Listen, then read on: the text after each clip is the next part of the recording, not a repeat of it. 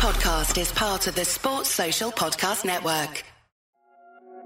This is Whistleblowers Daily, the show that gives you the football headlines and some concise opinion on each every weekday of the football season. I'm Mark Smith. These are your football headlines for Thursday, the 29th of September. The Premier League suffered the most injuries to players across the top five leagues in European football last season, according to new data. English clubs also suffered the greatest financial loss through injuries to players at £184.5 million. In all, there were nearly 5,000 injuries across Europe's top five leagues, representing a 20% increase from 2020 to 2021. Spurs forward Richarlison has called on authorities to find the culprit and punish him after a banana was thrown at the Brazil forward during their 5 1 victory over Tunisia in Paris.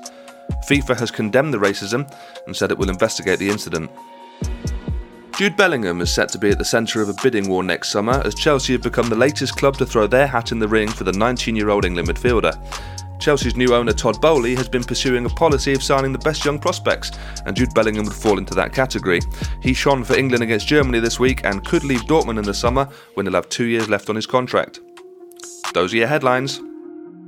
Okay, let's start with Premier League suffering the most injuries to players across the top five leagues in European football. This was undertaken by an insurance broker called Howden.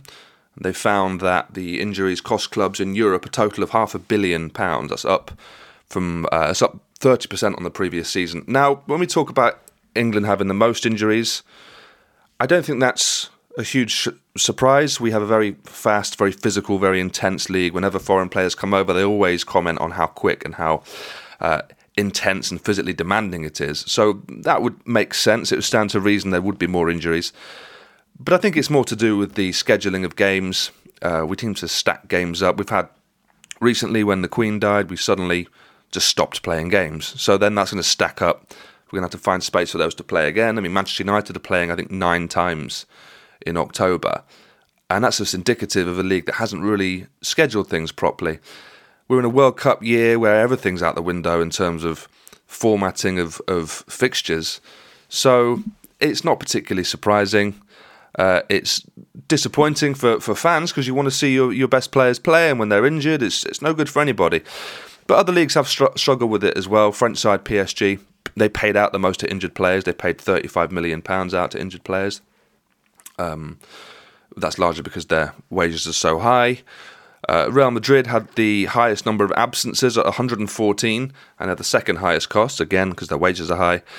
But this is it. The increasing discussion about fixture congestion, that, that's, that's only going to get worse when you have things like this come out. Um, so, you know, it's, it's not ideal.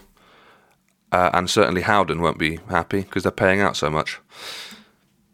Let's move on. Spurs forward Richarlison is called on authorities to punish the culprit who threw a banana at him. I mean, it's just there's not really much I can say about this. Uh, you just hope that FIFA will actually do something proper this time and not just hand out the Tunisian FA, you know, a five or ten thousand pound fine. I mean, it's just pathetic. If they if they want to make a stand, which should be one of their priorities, if you're trying to teach people around the world that football is for everybody, you can't allow this sort of thing. You can't. You can't. First of all, you can't allow it, but you can't punish it in inverted commas by handing out a fine that is is just pennies. You have to do something proper. It's about banning. First of all, clearly banning the individual, but it's potentially about putting games behind closed doors. It's about finding the authorities of Tunisian football enough that it actually makes a dent, that makes them take this seriously you know, we're just fed up of talking about this. It's just all the time another person been racially abused. I mean, banana on the pitch. It's, it's like the seventies. Yeah. So hopefully, FIFA do something, but their track record is is pretty poor on this. Uh, whenever they come out with a statement, it's normally just hot air and forgotten about within a week. So I don't envisage any real change happening soon. I hope I'm wrong, um, and I hope that they, yeah, I hope they do something proper. Finally, then, Jude Bellingham set to be at the centre of a bidding war next summer. He was fantastic again for England against Germany. Uh, for me, he's 100% on the team sheet for the opening World Cup game against Iran.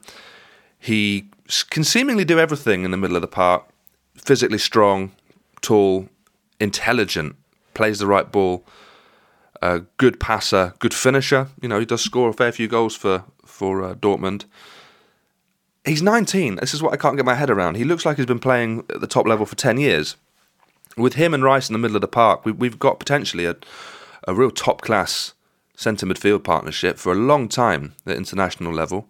It's no surprise Chelsea have, have now, uh, well, according to the Times, have now spoken of their interest in him. Chelsea themselves may have some churn next season at the club. The likes of Jorginho, the likes of Kante. We'll see if they sign new contracts.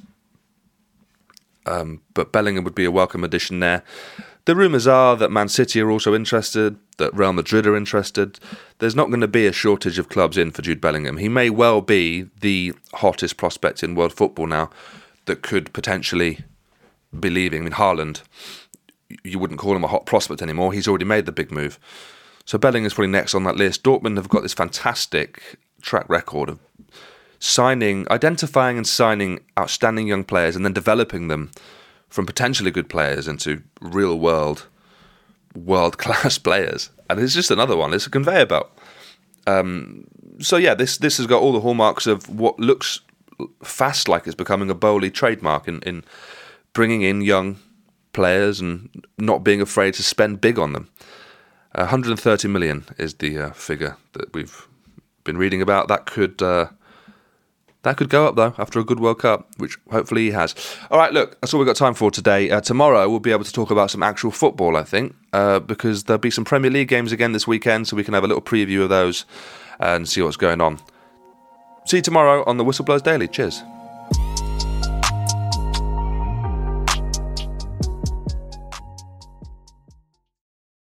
Sports Social Podcast Network. Tax day is coming. Oh, no. But if you sign up for Robinhood Gold's IRA with a 3% match, you can get up to $195 for the 2023 tax year. Oh, yeah. Sign up at Robinhood.com slash boost by tax day to get the biggest contribution match on the market. Subscription fees apply. Investing involves risk. 3% match requires gold for one year from first match. Must keep IRA for five years. Robinhood Financial LLC member SIPC.